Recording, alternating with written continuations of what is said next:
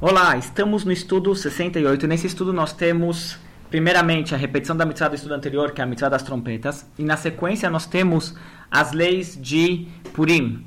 Purim, na realidade, não faz parte das 613 mitzvot. As 613 mitzvot são apenas aquelas mitzvot que foram entregues para Moshe e estão registradas na Torá. Como a história de Purim e a mitzvah de Purim, ela celebra algo que aconteceu quase um milênio depois de, de Moshe.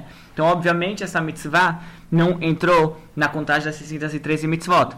Porém, nossos sábios instituíram a mitzvah de Purim e a Torá nos, nos instrui a nós seguirmos o que, que nossos sábios uh, nos instruírem. Então, a mitzvah de Purim é o seguinte: nós celebramos o milagre, a famosa a história que Haman era um vilão, vilão da história de Purim, que ele quis aniquilar o povo judeu. E daí nós, eh, nós depois que tivemos a grande salvação através eh, da rainha Esther e do Mordecai, e é conforme está registrado na Megillah, então nós temos a mitzvah, nós sábios instituíram a celebração de Purim. Tem quatro coisas importantes que nós devemos fazer em Purim.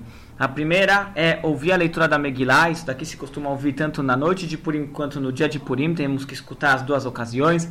Depois nós temos uma mitzvah de Mishloach Manot, que é entregar presentes de comida, de alimentos, para uma pessoa mandar para outra, pra, entre amigos. Depois nós temos uma mitzvah de dar presentes de dinheiro, tzedakah, para os mais necessitados. E finalmente uma mitzvah de fazer uma, uma, uma refeição, uma, uma comemoração festiva para celebrar esse grande milagre.